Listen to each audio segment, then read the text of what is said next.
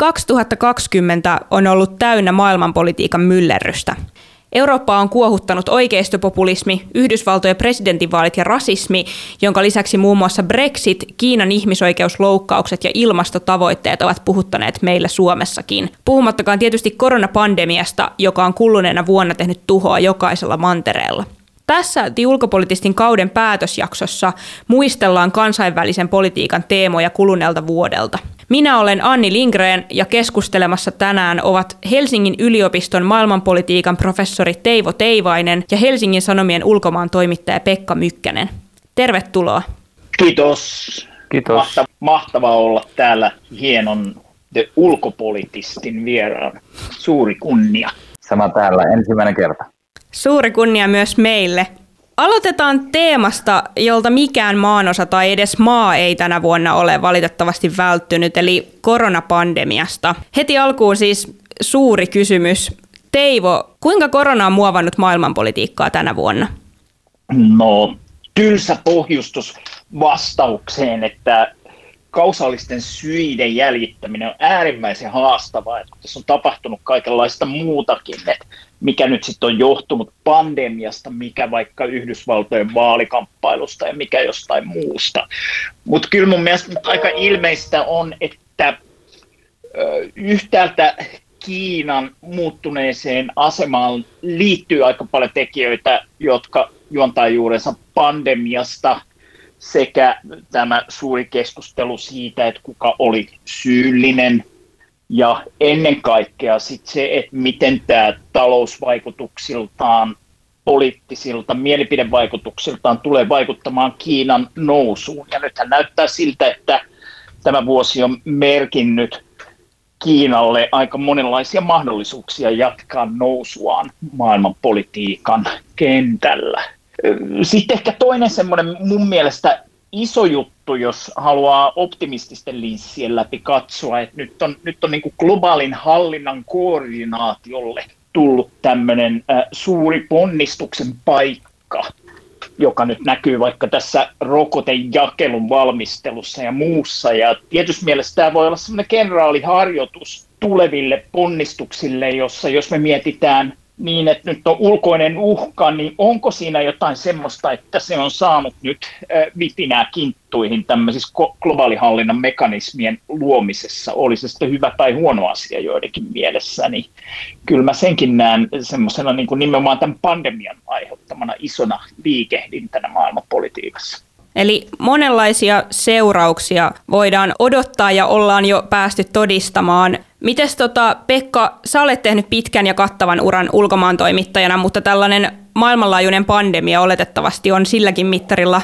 aika poikkeuksellinen aihe. Miten globaali pandemia on vaikuttanut päiväjärjestykseen toimituksessa ja miltä tämä kaikki on ammatillisesta näkökulmasta tuntunut ja näyttänyt? No tässä oli, kun tämä alkoi silloin tammikuussa semmoisena ulkomaan uutisena, mysteerivirus jyllää Kiinassa, niin me saatiin muutaman viikko ulkomaan toimituksen eh, ikään niin kuin lämmitellä tätä aihetta ennen kuin siitä, eh, sitten alkoi muu talo kiinnostua. Mutta sanotaan, että kun Suomesta löytyi ensimmäinen tartunta, joka oli tämä uhanilainen nainen, joka oli Lapissa lomailemassa, niin tuota, sen jälkeen tapahtui sähköistyminen toimituksessa ja voi sanoa, että sitten viimeistään sitten, kun hallitus aktivoi nämä poikkeus, poikkeus tuota, toimet tai julistettiin Suomeen poikkeusolot, niin sen jälkeen toimitus muuttui semmoiseksi niin kokonaan koronan ympärillä ja ehdoilla pyöriväksi organisaatioksi, missä, missä niin kuin oli koronaan keskittyviä toimittajia, oli koronatyöryhmä, oli koronapomo ja kaikki kokoukset alkoi koronalla ja kaikki kokoukset sisälsi koronaa ja sitten kaikki muu oli jotain muuta. Et, et tuota, siinä oli ehkä semmoinen kahden, kahden kuukauden vaihe, missä niin kuin oli, oli todella kova. Ja sitten oikeastaan voi sanoa, että aika paljon niin kuin mennyt tämän tauti, tilanteen kehittymisen mukaan. Ja voi sanoa, että, että sieltä maaliskuun alkupäivistä lähtien niin ehkä aika, aika lailla sen niin kotimaisen tautitilanteen pohjalta on sitten edennyt tämä tavallaan, että millä intensiteetillä sitä on meillä, meillä hoidettu. Media on välillä kritisoitukin siitä, että se ei oikeastaan ole puhunut mistään muusta kuin koronasta. Miten te tämän asian näette? Olisiko jotain muuta pitänyt nostaa keskusteluun? tosiaan media ansaitsee aina paljon kritiikkiä niin kuin siitä, että, se, että, että jää tärkeitä aiheita katveeseen ja, ja korona on tehnyt tämän niin kuin kaiken potenssiin sataa. Eli, eli tuota, ne aiheet, jotka on ollut ikään kuin paitsiossa huonoista syistä aiemmin, niin on ollut sitä ihan takuvarmasti ja, ja sitten lisäksi on tullut paljon muita asioita. Ja tämähän on ollut tällainen niin kuin autoritääristen johtajien ja diktaattoreiden ja kelmien ja likaisen politiikan niin kuin kulta-aikaa, koska ei ole toimittajia, ei ole tutkijoita, ei ole kansalaisyhteiskuntaa, ei ole oppositiota, kaikki on jossain niin kuin etätilanteessa, missä, missä tämmöinen niin kuin normaali tarkkailu joutuu pimentoon, niin ihan, ihan fyysisistä syistä esimerkiksi matkustaminen on vähentynyt todella rajusti, mikä tarkoittaa sitä, että ulkomaanjournalismi on ollut paljon vähemmän. Se tarkoittaa sitä, että tämmöisissä maissa, missä missä tarvitaan ikään kuin ulkopuolisia valvovia silmiä, niin niitä on ollut entistä vähemmän. Ja, ja, ja tuota, on, on tämä ollut se surkeata aikaa. Ja totta kai sitten tämä, niin kuin sanotaan, median perisynti on se, että aina pyöritään yhden tarinan ympärillä. että jos ajatellaan, jos mä ajattelen tätä omalta kannalta tätä vuotta, niin tässä on ollut niin kuin kaksi isoa teemaa, ollut korona ja Donald Trump ja häntä ympäröivä sirkus ja vaali jonka sitten Joe Biden sattui voittamaan. Mutta että et, et, niin kuin kahdella, kahdella jättimäisellä aiheella on menty ja se on silpunut sitten heittänyt bussirenkaa alle lukemattomia muita aiheita. Mennään vaaleihinkin vielä syvemmin hetken päästä, mutta onko teillä jotain sellaisia aiheita tai tapahtumia, mitkä te listaisitte tämän vuoden tärkeimmiksi maailmanpolitiikan saralla?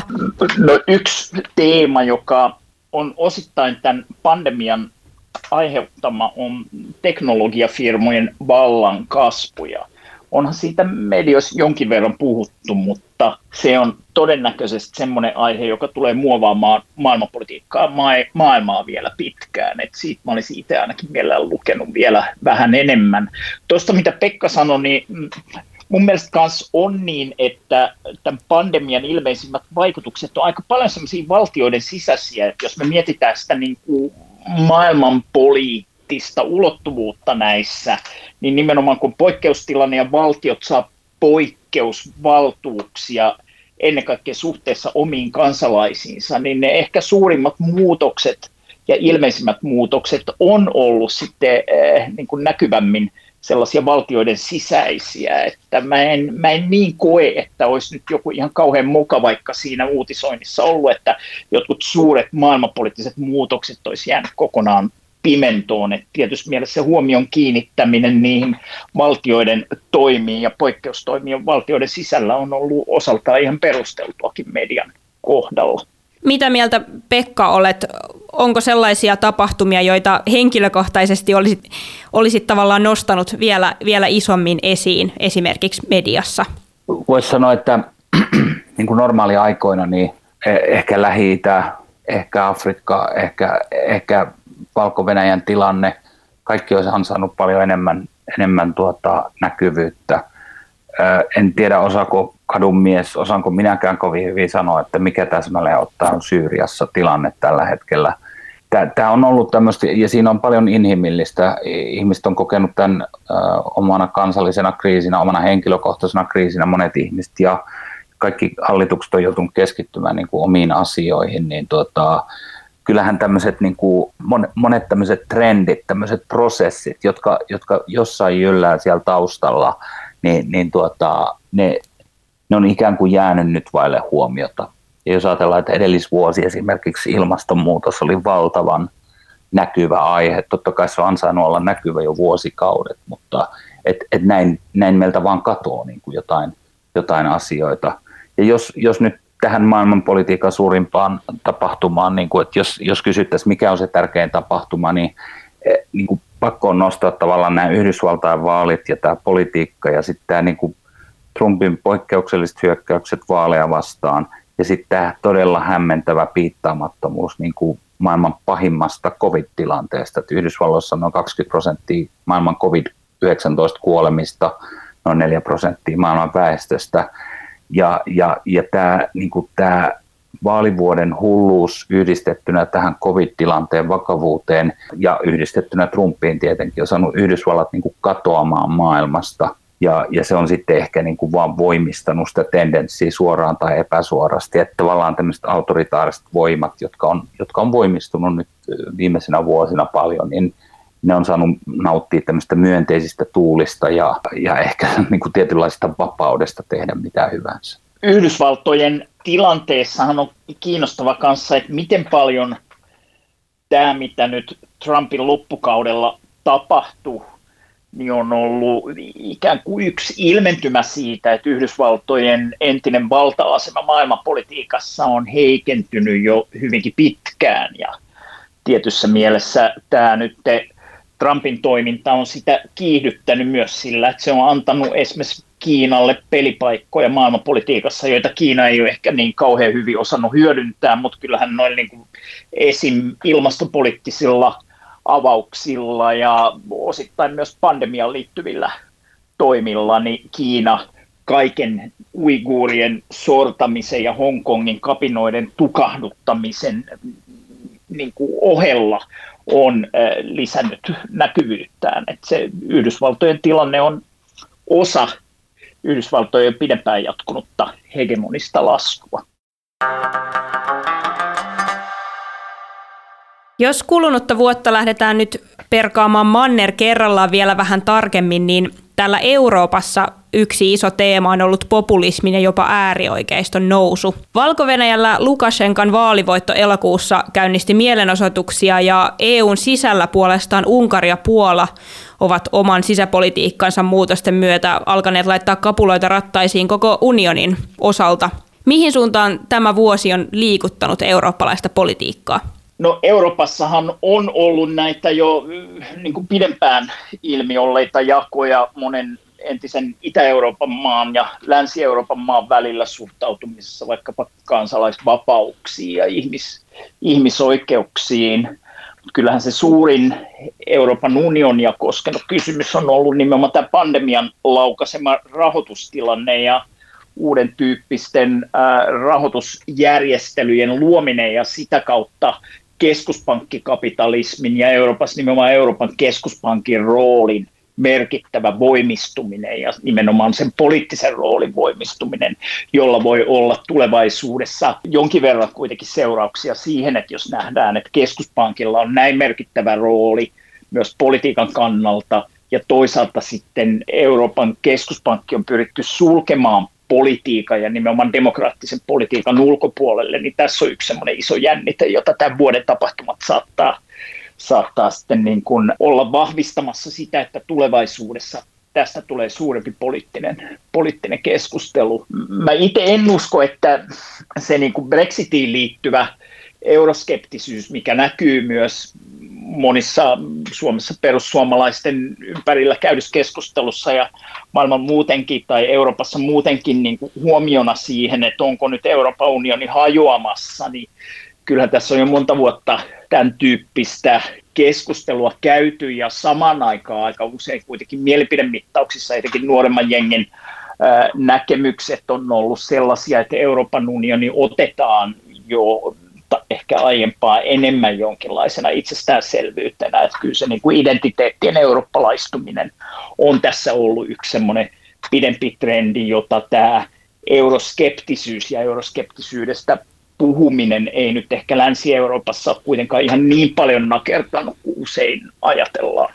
Mainitsitkin tuossa Brexitin. Tämä on nyt ollut EUn ensimmäinen vuosi ilman Iso-Britanniaa, niin tuntuuko siltä, että nyt Unkarin ja Puolan tilanteen myötä ja Iso-Britannian eron myötä EU-maiden keskinäinen yhteisymmärrys olisi katoamassa? No onhan se nämä Puola ja Unkari ja ehkä joidenkin muidenkin itäiseen Euroopan kuuluvien maiden erot suhteessa moniin Länsi-Euroopan maihin, niin koetellut nyt niin kuin Euroopan unionia sellaisena oletettuna arvoyhteisönä.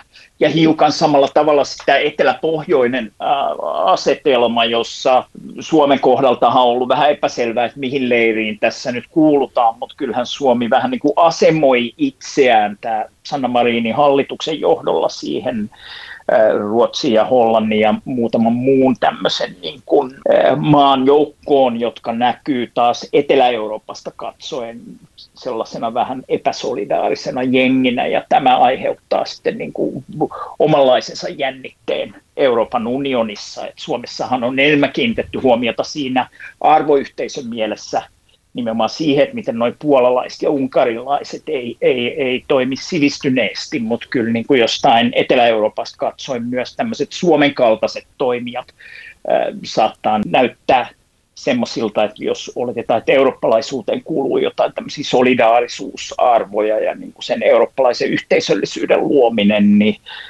ei sekään sitten aina ihan hyvältä näytä sieltä katsottuna. Onko sun, mielessä, sun mielestä vuosi 2020 nakertanut näitä entisestään vai onko semmoinen konsensuksen puute pidemmän ajan oire? Ne on tullut näkyviksi tässä nyt, nyt oikeastaan näiden poikkeuksellisen suurten rahoituspakettien ympärillä käydyssä keskustelussa. Nämä molemmat yksinkertaista itä-länsi ja etelä-pohjoinen jännitteet, mutta onhan ne siellä nyt ollut aikaisemminkin, että jos nyt olisi joskus aiemmin kreikkalaisilta kysynyt, että näyttääkö, näyttäytyykö Suomi sellaisena globaalia ja eurooppalaista solidaarisuutta ja köyhien niin kuin ystävänä esiintyvältä maalta, niin kuin suomalaiset usein ajattelee, että suomalaiset näyttää, niin aika samantyyppinen vastaus olisi saattanut tulla, kun tuossa muutama kuukausi sitten Etelä-Euroopasta olisi muutenkin tullut näiden viime neuvottelujen alla, että on, on nämä jännitteet ollut jo pidempään siellä mutta mun mielestä ne ei ole nyt tässä mitenkään hajottamassa tai kaatamassa Euroopan unionia millään niin kuin mun näkökentässä olevan lähitulevaisuuden aikahaarukalla. Voisi sanoa, että ehkä, ehkä jonkunlaisena vähän niin kuin pakkomyönteisenä pointsina pitää mainita tämä, että saatiin aikaan tämä sopu tästä monivuotisesta rahoituskehyksestä ja sitten tästä 750 miljardin dollarin muista miksi sitä kutsutaan, mutta kyse on tästä korona-ajan jälkeisen taloustilanteen niin kuin kohentamisesta EU-tasolla. Ja tuota, nyt jos ajattelee, että EUssa on jo kymmenen vuoden sisään niin kuin kolmas kriisi, jossa tämä pohjoinen eteläjakolinja niin kuin näyttäytyy. että et ensin oli velkakriisi ja, ja sitten, sitten oli siirtolaiskriisi ja, ja nyt koronakriisi alkuvaiheessa niin toi erityisesti Italian niin kuin semmoiseen epäsolidaarisuutta nauttivan maan asemaan jälleen kerran ja, ja, ja tuota, tämmöiset asiat sitten nakertaa, niin kuin saattaa yksittäisissä jäsenmaissa sitten nakertaa sitä uskoa, uskoa Euroopan unioniin.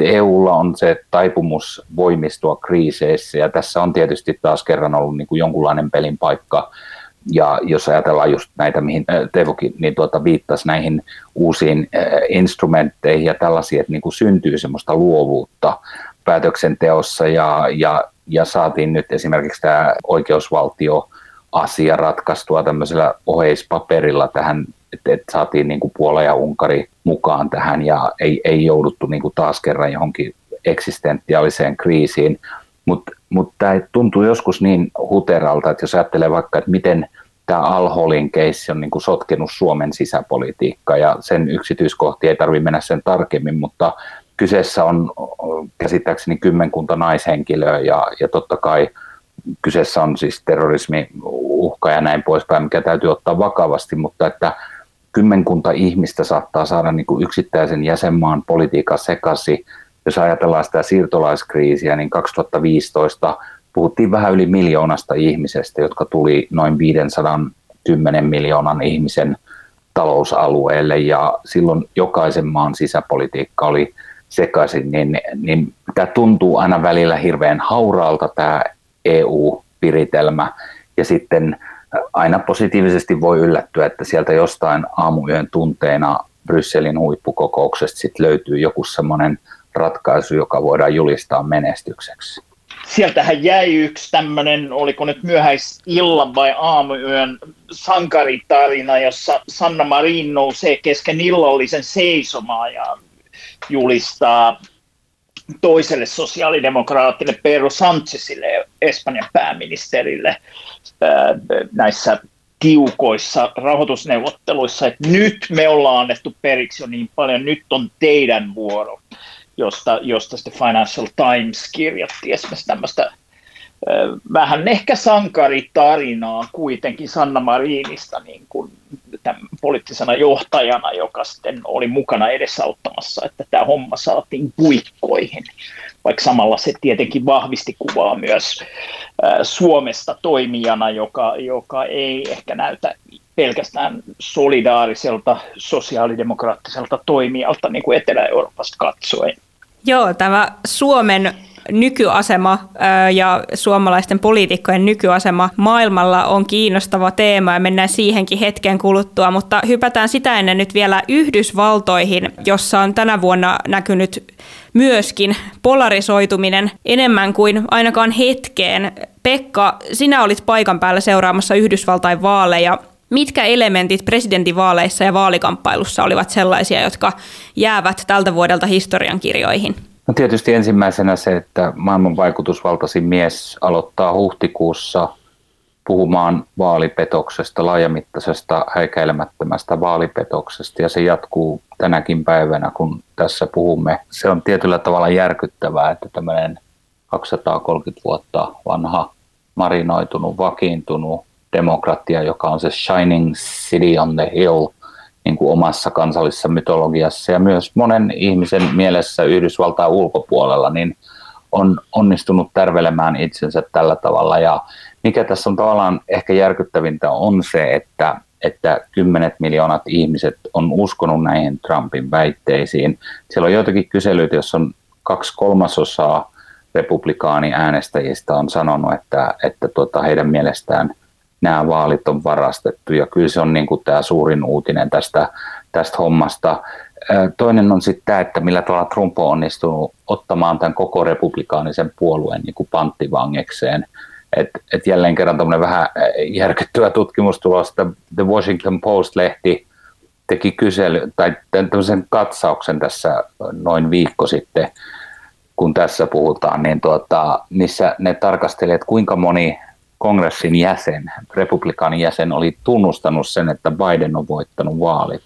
Ja tulos oli se, että noin 27 noin 250, mikä tuntuu aivan uskomattomalta, että näin moni ihminen on valmis niin kuin omalla nimellään sitoutumaan semmoiseen väitteeseen. Ne tekee sitä usein, ne tekee sitä mahdollisesti poliittisesta pelosta, siis nämä saa tappouhkauksia ihmiset, jotka, jotka asettuu Trumpia vastaan – mutta ne tekee sitä myös laskelmoivista syistä. Ja se nopeus, millä pystyttiin vakiintunut demokratia, joka on yrittänyt tuputtaa ja, ja myydä ja, ja sanotaan taivutella muuta maailmaa hienon aatteen taakse, niin muutamassa kuukaudessa pystytään merkittävä osa sen maan kansalaisista saamaan uskomaan jotain semmoista, mitä tapahtuu sellaisissa maissa kuin valko tai Venezuela tai se, se on musta niin kuin järkyttävää ja sitten mikään määrä oikeuden päätöksiä, korkeimman oikeuden päätöksiä, etc. Ei, ei muuta tätä käsitystä, niin joku on kerta kaikkiaan mennyt valtavalla tavalla vikaan nyt Yhdysvalloissa ja sen korjaaminen kestää vuosia, mahdollisesti vuosikymmeniä.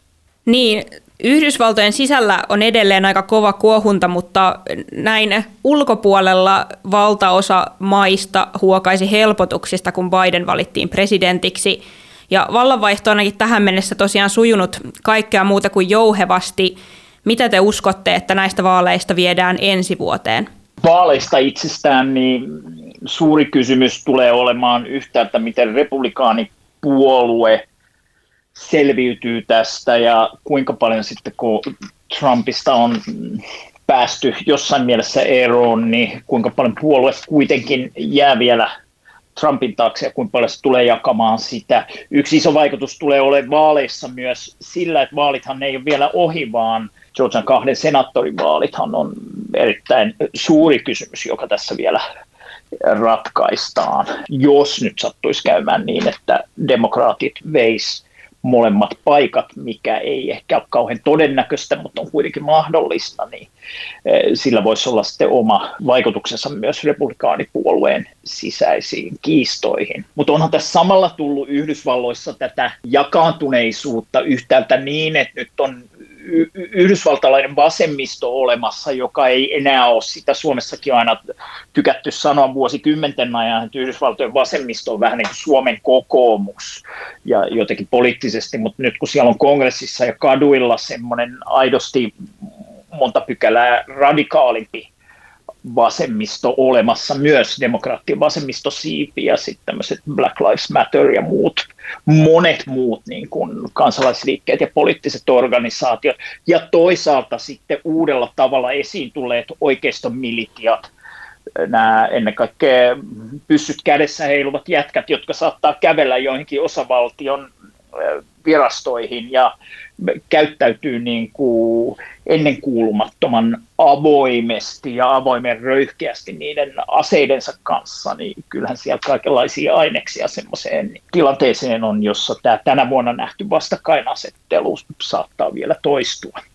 Yhdysvalloissa on nimenomaan ollut poikkeuksellisen jännitteinen vuosi ja poikkeuksellisen paljon konflikteja ja myös semmoinen monen vuoden laskeva trendi henkirikos luvuissa ainakin suurimmissa kaupungeissa on kääntynyt nyt niin kuin henkirikosten määrän kasvu tänä vuonna, niin yksi kiinnostava kysymys on, että maailman medioissa, kun kuitenkin maailman katsotaan niin paljon Yhdysvaltojen läpi, niin tämä vuosi voi kokonaisuudessaan globaalisti joskus näyttää ehkä vähän konfliktiivisemmalta kuin tämä on ollutkaan, koska nimenomaan Yhdysvalloissa konfliktiivisuus on monilla mittareilla lisääntynyt, kun taas monissa muissa maailman paikoissa jengi on vetäytynyt etsimään heikentyneen taloustilanteen vuoksi toimeentulon mahdollisuuksia jostain tai vaan välttelemään lockdownin oloissa muiden ihmisten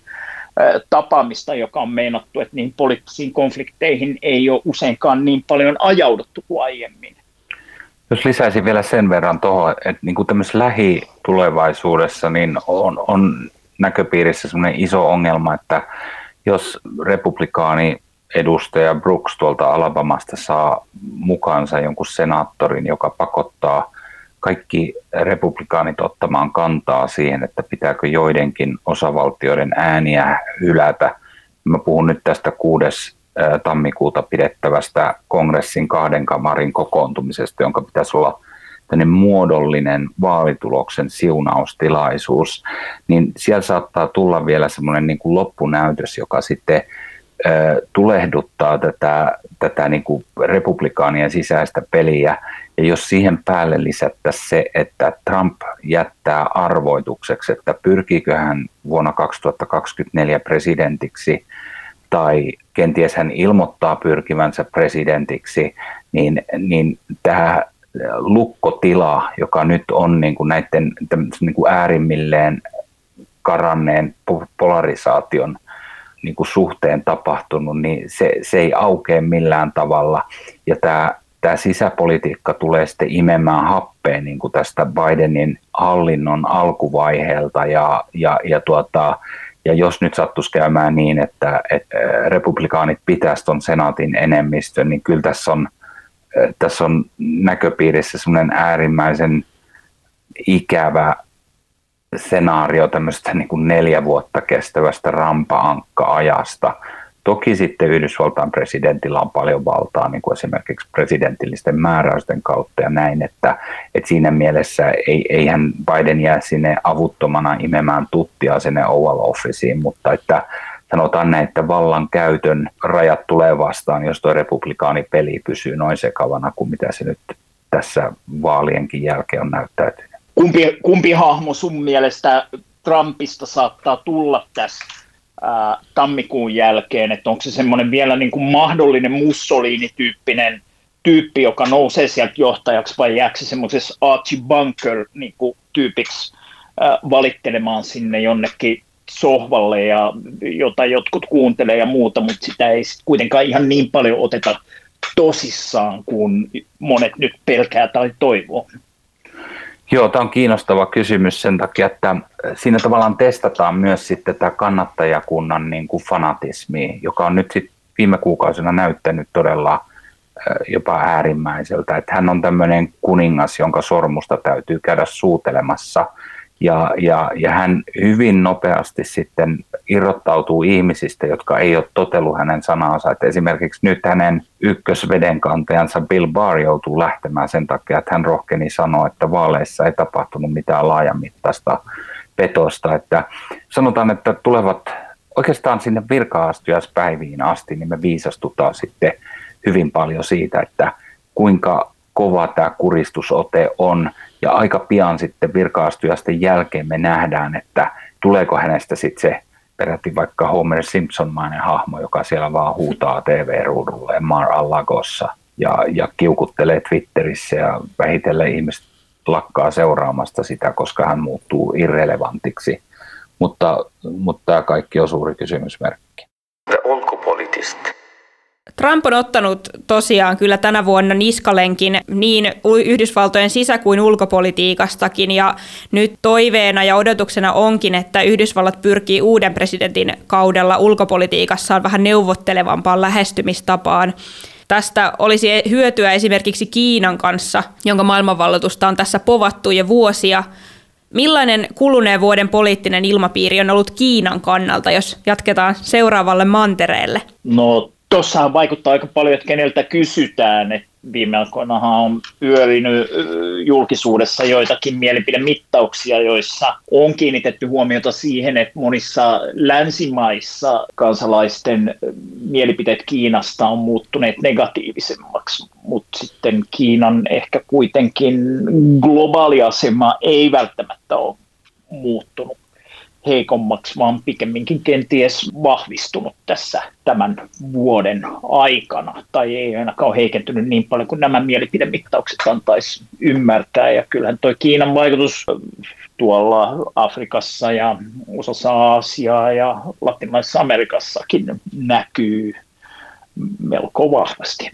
Tämä vuosihan alkoi todella hankalasti Kiinalle, että tuli imagollinen katastrofi. Mä olin kirjeenvaihtajana silloin 98-2003 Kiinassa ja, ja silloin pääsin raportoimaan sekä tästä Hyönanin maakunnan AIDS-skandaalista, AIDS-katastrofissa, missä sadat tuhannet ihmiset sai tartunnan tämmöisiltä likaisilta periasemilta. Siellä maalaiset myi verta, paikalliset poliitikot työnsi rahaa taskuun ja, ja, ja tuota, sadat tuhannet ihmiset sai HIV-tartunnan.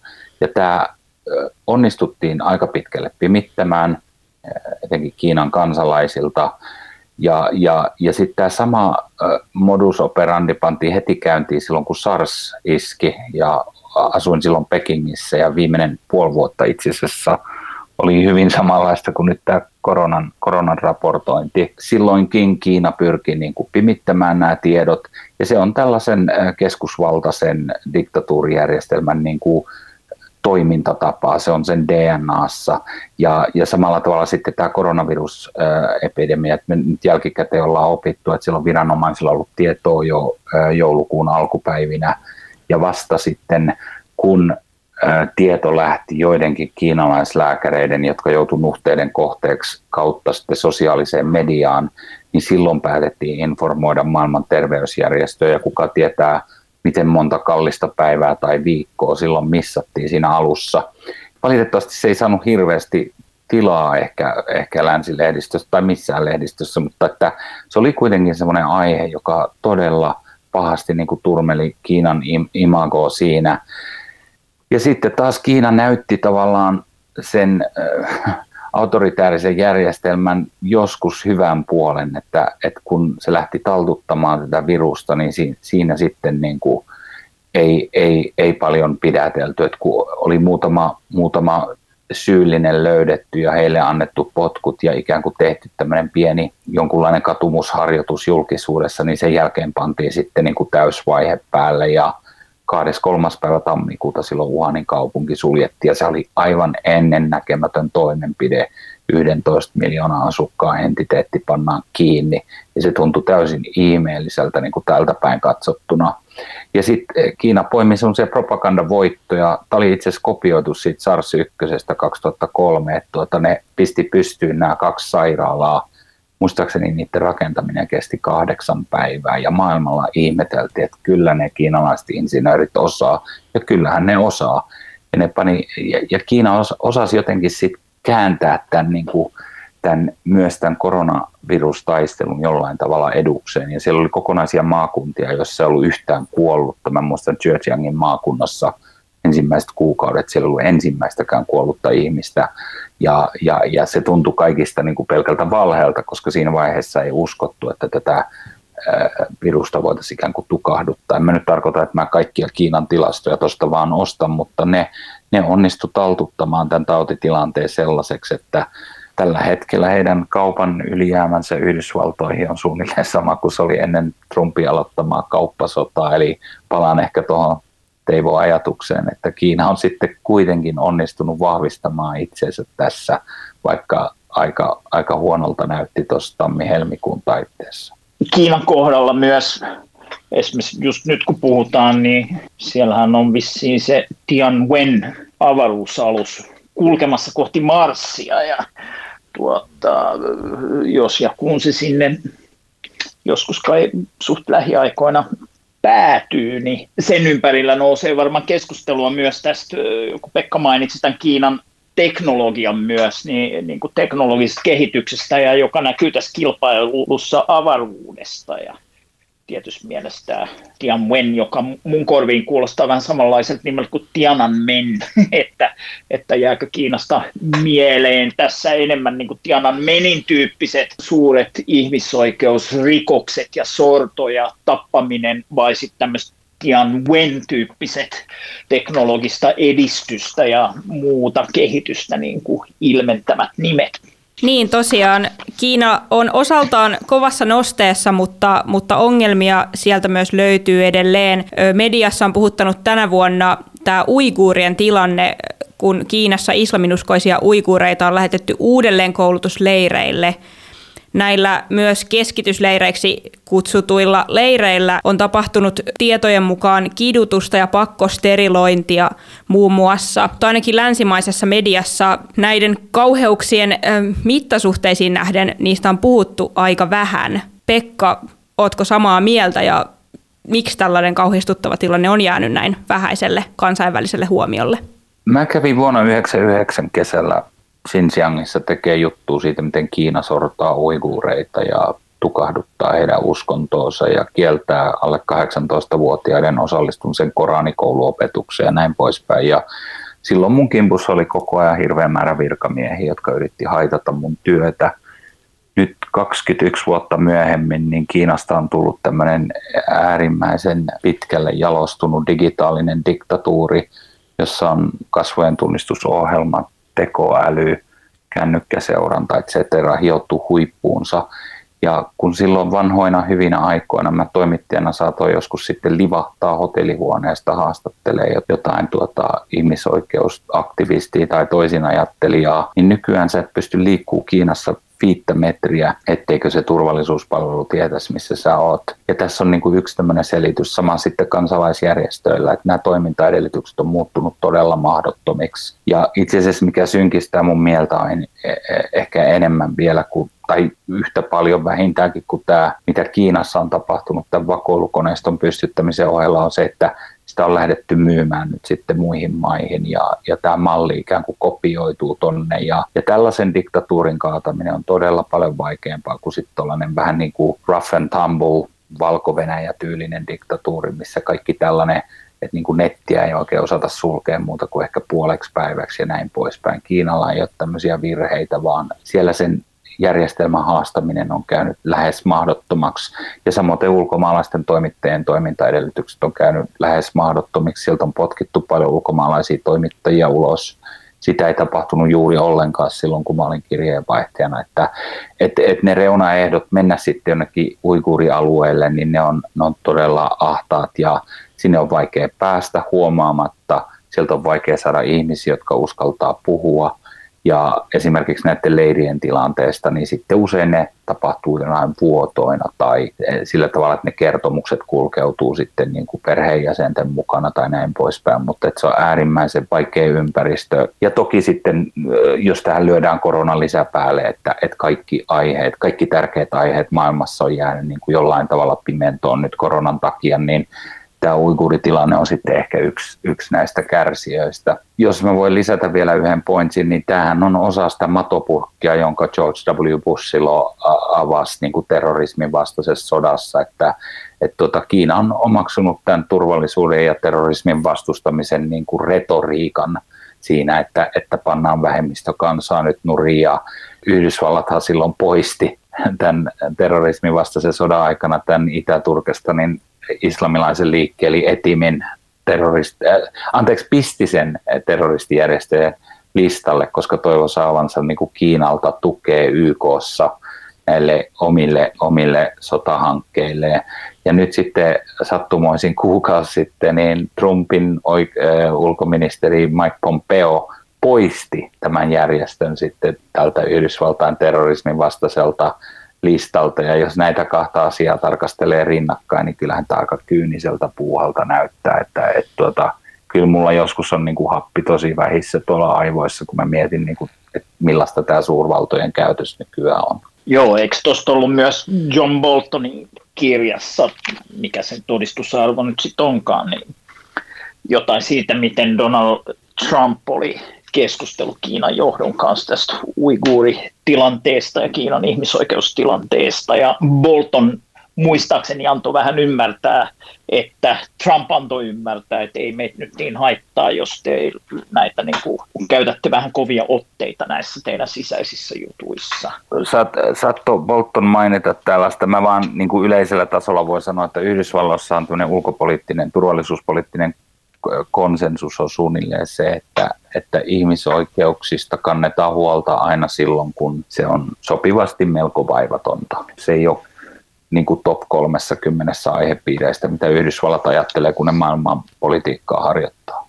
Kyllä, e- esimerkiksi Saudi-Arabiassa.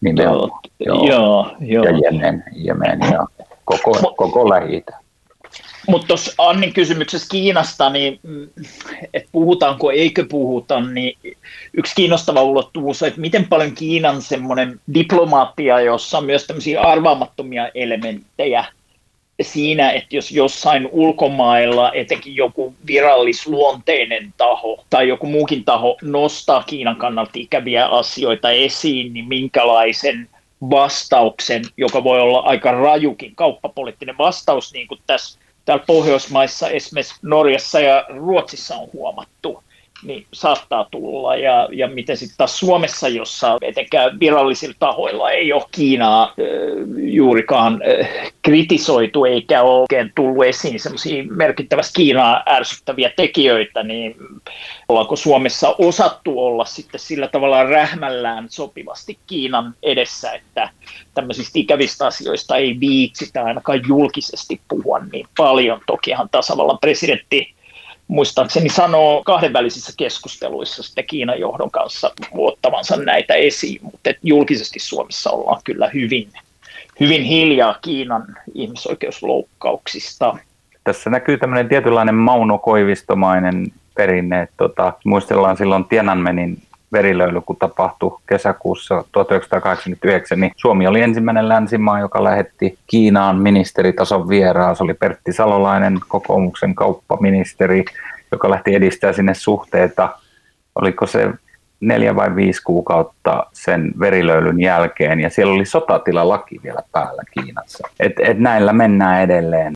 Ja Suomen kohdallahan Kiinan merkitys saattaa voimistua myös ilmastonmuutoksen kautta sikäli, että pohjoisten vesien sulaminen johtaa koillisväylän laajempaan kaupalliseen käyttöön, niin sitten tulee näitä jäämeren ratatyyppisiä hankkeita, että ne Pekan tuossa mainitsemat kiinalaiset luotijunat, niin en tiedä onko ne just niitä luotijunia, jotka sitten yhdessä skenaariossa vetää tuolla porohoitoalueiden läpi kiinalaisia tuotteita ees taas. Tämän sitten Helsingin Tanlinnan tunnelin läpi mahdollisesti, niin jos tämmöinen skenaario toteutuu kiinalaisinvestoinneilla Suomessa, niin siinä tulee taas yksi tapa lisää, jolla Suomen ja Kiinan kohtalot yhdistyvät jossain määrin, mitä se sitten poliittisesti meinaa, niin tulee olemaan kiinnostava kysymys, jos nämä infrahankkeet toteutuu. Mutta Kiinasta vielä ihan nopeasti positiivisena pointtina, missä Kiinan, Kiinan tämmöinen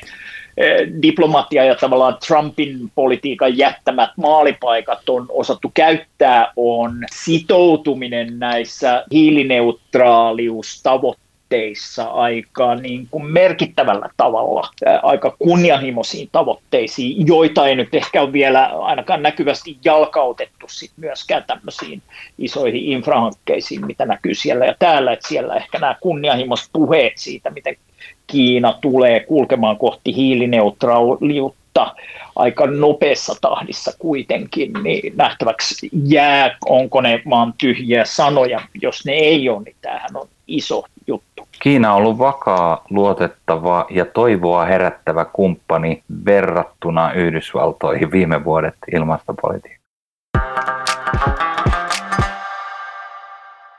Nyt kun saatiin keskustelua vietyä tänne kotimaan suuntaan, niin puhutaan hetki Suomen kuluneesta vuodesta. Suomi on tänä vuonna noussut kansainvälisiin uutisotsikoihin hallintonsa ansiosta. Meidän verrattain onnistuneesta koronastrategiasta on puhuttu maailmalla, mutta ehkä eniten mediatilaa on saanut meidän hallitus. Vuoden alussa meillä oli viisi naisministeriä, joista yksi oli pääministeri Sanna Marin, joka hetken aikaa ehti olla jopa maailman nuorin pääministeri.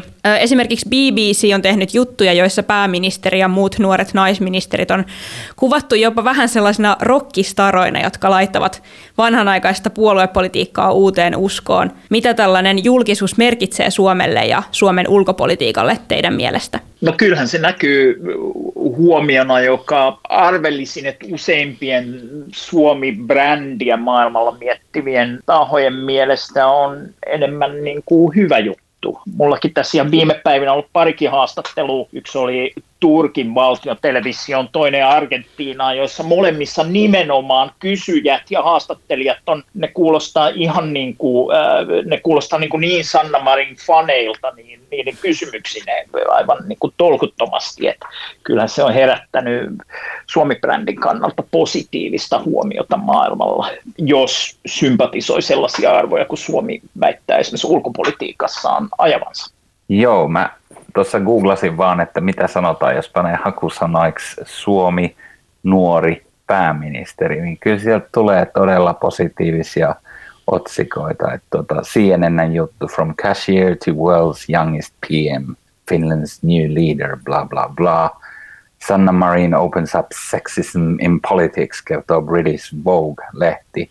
Ja, ja tuota, nämä on tietysti hyvää Suomen maakuvalle ja tässä on ehkä paljon semmoista, että, että kun maailmalta puuttuu nyt semmoisia niin innostusta herättäviä johtajia, kaikissa, kaikissa merkittävissä maissa on enemmän tai vähemmän ongelmallisia autoritäärisyyteen taipuvaisia johtajia, niin nämä on tämmöisiä valon pilkahduksia. Nämä on semmoisia, missä niin kuin usein voisi ajatella, että media haluaa peilata vähän sitä, ikään kuin se, se aina peilautuu siihen oman maan tilanteeseen tavalla tai toisella, että jossain on semmoinen ihana Eldoradon kaltainen paikka, missä tämmöinen nuori, vaikuttavan näköinen nainen vaatimattomista oloista, vähän rikkinäisestä kodista, sitten sateenkaariperheestä ja ja niin edelleen. Tuota, ja, ja sitten kun siihen läntätään suomalainen maailman onnellisin kanssa ja PISA-tutkimukset ja kaikki, niin, niin sitten sit tulee sitten semmoinen, niin kuin, mua aina usein, niin kuin, mulle tulee hymy, kun mä luen näitä juttuja. Toki sitten täällä suomalaisessa keskustelussa ollaan ihan eri tasolla, että nyt esimerkiksi Sanna Marinin hallituksen niin kuin koronatoimiin suhtaudutaan kriittisemmin. Hallituksen suosio on edelleen korkealla, mutta se on, se on ollut laskussa – taisi olla Ylen mittaus, jossa perussuomalaisten kannatus oli SDPtä korkeampi yhdeksän kuukautta näiden koronatoimien alkamisen jälkeen. Eli, eli täällä Suomessahan me tarkastellaan te, niin kuin tämmöisenä tyypillisenä poliittisena, poliittisena tuota heiluriliikkeenä. Enkä mä esimerkiksi, kun mä näen Sanna Marinin tuota, televisiossa, niin en mä ajattele, että se on kaupan kassa. Mutta mut jos, jos CNN lähettää tänne ryhmän tekemään kaksi minuuttia kestävä spotin, niin ei siinä montaa asiaa ehdi sanoa. Ja, ja silloin niihin yleensä päätyy sitten tämä, kun he on tullut tekemään nimenomaisesti sitä positiivista juttua. Ja, ja ainahan tämmöinen ilmainen mainos, niin tuota, ei, ei mua haittaa, että Suomesta vallitsee tämmöinen tämmöinen kuva ulkomailla. Tietysti mitä tulee vaikka PISA-tutkimuksiin, niin me tiedetään, että suomalaisilla pojilla on vaikeuksia oppia matematiikkaa ja niin poispäin, mutta – ei nyt kerrota muille niistä.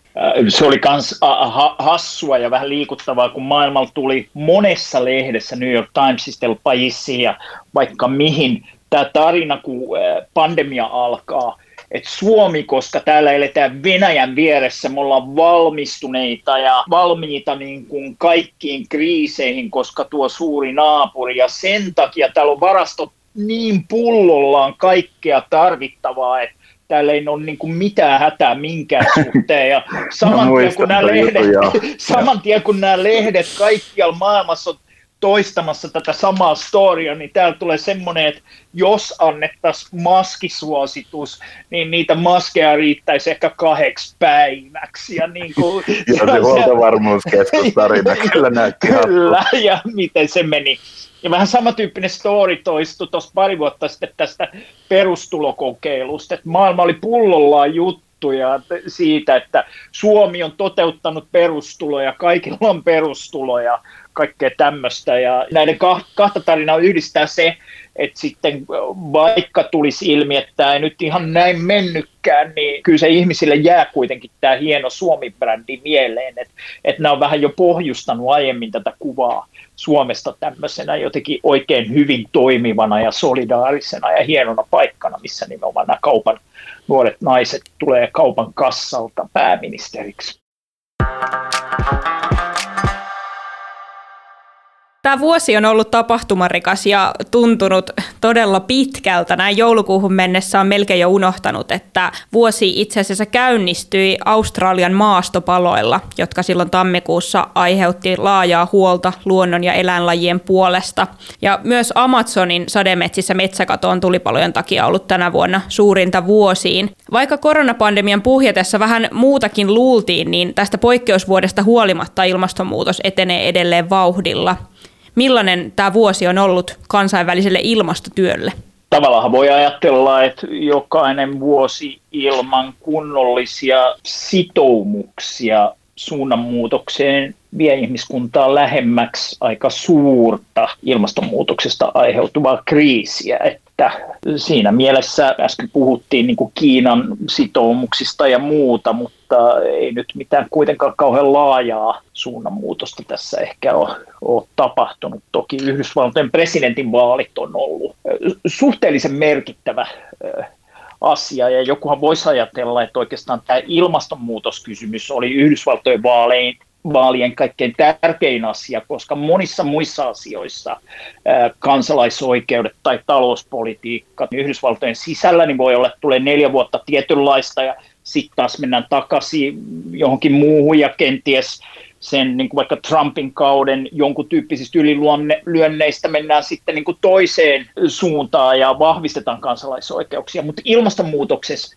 tämmöinen niin kuin soutaminen ja huopaaminen ei tiedemaailman aika vahvan konsensuksen mukaan on mahdollista, että Trumpin uudelleenvalinta ehkä suurin negatiivinen vaikutus olisi ollut nimenomaan ilmastonmuutokseen liittyville kamppailuille globaalisti, koska ne, niissä, niissä on sillä kiire. Jos haluaa olla optimisti, niin, niin kyllä, kyllä mä sitten tavallaan näen tässä pandemiahommassa semmoisen mahdollisuuden, että, että, että nyt, nyt ollaan niin semmoisen ikään kuin ulkoisen uhan edessä, jolloin on niin kuin ollut pakko tehdä tai on joka tapauksessa saatu aikaiseksi päätöksiä, jotka on ollut aika merkittäviä. Monta asiaa, sellaista asiaa, jota ajateltaisiin, että ei ole tehtävissä, niin kuin vaikka nämä lockdownit, oli ne nyt sitten hyviä tai huonoja, niin joka tapauksessa ne on niin kuin sillä saatu tehtyä, että jos sitä tahtoa löytyy, niin monta asiaa voidaan tehdä, ja se suuri kysymys, että voisiko tästä pandemia toiminnasta oppii jotain sellaista, millä saataisiin niin kuin tehtyä ilmastonmuutoksen edessä myös yhteisiä päätöksiä. Toi on tosi hyvä toi Teevon tekemä pointti että, tosta, että on paljon sellaisia aiheita, niin kuin sanotaan nyt vaikka rotukysymykset Yhdysvalloissa. Että siitä on nyt 401 vuotta, kun ensimmäistä orjat tuotiin Atlantin yli ja asia on ikään kuin vielä ratkaisematta, että miten nämä saataisiin pelaamaan paremmin. Ja siinä on mahdollista soutaa ja huovata. Ja, ja, ja tuota, eihän se ole kivaa kenestäkään, että ne rotusuhteet ei, ei niin kuin etene ja, ja voi että kun niistä joskus tulisi jotain hyvää, mutta just ilmastonmuutoksessa niin ei, ei voida 400 vuotta miettiä, että pitäisikö, pitäisikö vähentää noita päästöjä. Et tota, kyseessä on niin kuin eksistentiaalisen luokan kysymys ja mua lämmittää henkilökohtaisella tasolla, että Biden lupaa palauttaa Yhdysvallat Pariisin ilmastosopimuksen jäseneksi ensimmäisenä työpäivänä. Me ollaan tässä nyt tunnissa käsitelty suuri paketti, eli koko kuluneen vuoden maailman politiikka enemmän tai vähemmän. Kiitos ihan loistavasta keskustelusta Teivo Teivainen ja Pekka Mykkänen. Vielä viimeisenä kysymyksenä haluaisin kysyä näin eteenpäin katsovasti, että millaiselta pohjalta maailma ponnistaa ensi vuoteen? Onko siellä jotain tärkeitä kansainvälisen politiikan virtauksia, jota kannattaisi pitää erityisesti silmällä? Toivoisin tosiaan, että jonkunlaista tämmöistä solidaarisuutta nyt syntyisi tämän yhdessä veneessä olemisen kokemuksen kautta, että jospa tästä koronasta niin kuin sitten syntyisi jonkunlaista uutta ajattelua siitä, että maailman pitää toimia yhdessä. Me ollaan, me ollaan hirveän keskinäisriippuvaisia ja tämä jos mikä on sen näyttänyt. Ja, ja sitten mä toivon niin kuin, että jos Yhdysvaltain politiikka lähtisi nyt jotenkin myönteiselle uralle, että tässä on mahdollisuuksia sellaisia, että, että jos, jos rokote lähtee tepsimään, sanotaan vaikka ensi kesään, kesään mennessä sillä tavalla, että se alkaa näkyä jo jonkunlaisena laumasuojana eri puolilla maailmaa ja, ja että siitä syntyy semmoinen niin kuin positiivinen noste, joka sitten ehkä heijastuu niin kuin talouden elpymiseen ja näin, niin on, on mahdollista, että syntyisi vaikka jonkunlainen kuheruskuukausmainen tilanne, mutta sitten sitten tuota, on, on, on sitten paljon vakavaa, että, että nyt sit siirrytään esimerkiksi Brexitin jälkeiseen aikaan Britannian ja EUn taloussuhteissa ja, ja sitten siellä alkaa tulla esiin ne ongelmat, että, että me ei tiedetä, mitä kaikkea on tapahtunut ikään kuin koronan varjoissa ja piilossa koronalta ja sitten näitä, näitä asioita alkaa tulla e, esiin. Et e, Kiinan ja Yhdysvaltain kauppasota ei ole millään tavalla ratkaistu, eikä Biden todennäköisesti tuu sitä ratkaisemaan, eikä välttämättä haluakaan sitä ratkaista, koska Yhdysvalloissa on laaja konsensus tälle, eli niin kuin on paljon jännitteitä, jotka sitten niin kuin odottaa tätä tilanteen normalisoitumista, mutta on, on vähän aihetta optimismiin, mutta pessimisti ei koskaan pety. Joo, tuossa tulikin Pekalla hyviä pointteja, jos miettii tota, että olisiko tässä nyt sitten mahdollisuus tämmöisen jonkinlaisen globaalin solidaarisen koordinaation muovautumiseen aiempaa enemmän globaalissa hallinnassa, niin voisihan sitä ajatella, että kun pitkään on puhuttu, että okei, on niin kuin nälkää näkeviä Afrikassa ja kaikkea tämmöistä, ja on puhuttu, että jos olisi tahtoa, niin nämä asiat pystyttäisiin esimerkiksi ruoan jakelu hoitamaan.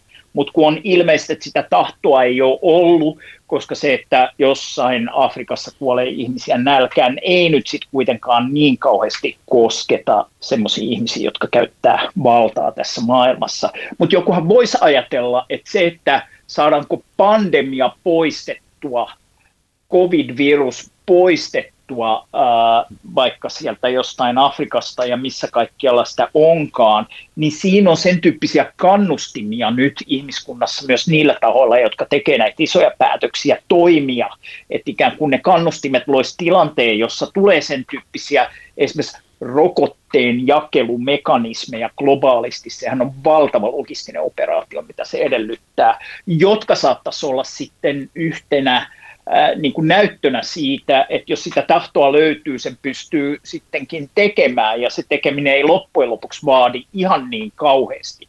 Jos nyt mitäs oli niin kuin ensi vuoden, mitä kannattaa katella, mä mietin Suomesta käsin äh, semmoisia juttuja, jotka saattaa ensi vuonna olla esillä. Yksi voi olla se, kun Suomi nyt esiintyy maailman näillä globaaleilla areenoilla semmoisena köyhien ja muun muassa alkuperäiskansojen ystävänä ja samaan aikaan on kieltäytynyt ratifioimasta alkuperäiskansojen tärkeintä yleissopimusta, maailman työjärjestön 169, niin ehkä tänä tulevana vuonna saamelaiskysymyksen suhteen Suomessa saadaan jotain aikaiseksi. Ja pidän ihan mahdollisena, että nyt lopulta semmoinen niin saamelaiskysymykseen kohdistuva totuus- ja sovintoprosessi saadaan pyöräytettyä käyntiin ja kenties siinä löydetään jotain sellaisia mekanismeja, joiden kautta Suomi voi ehkä aiempaa puhtaammin paperein maailmalla julistaa olevansa köyhien ja alkuperäiskansojen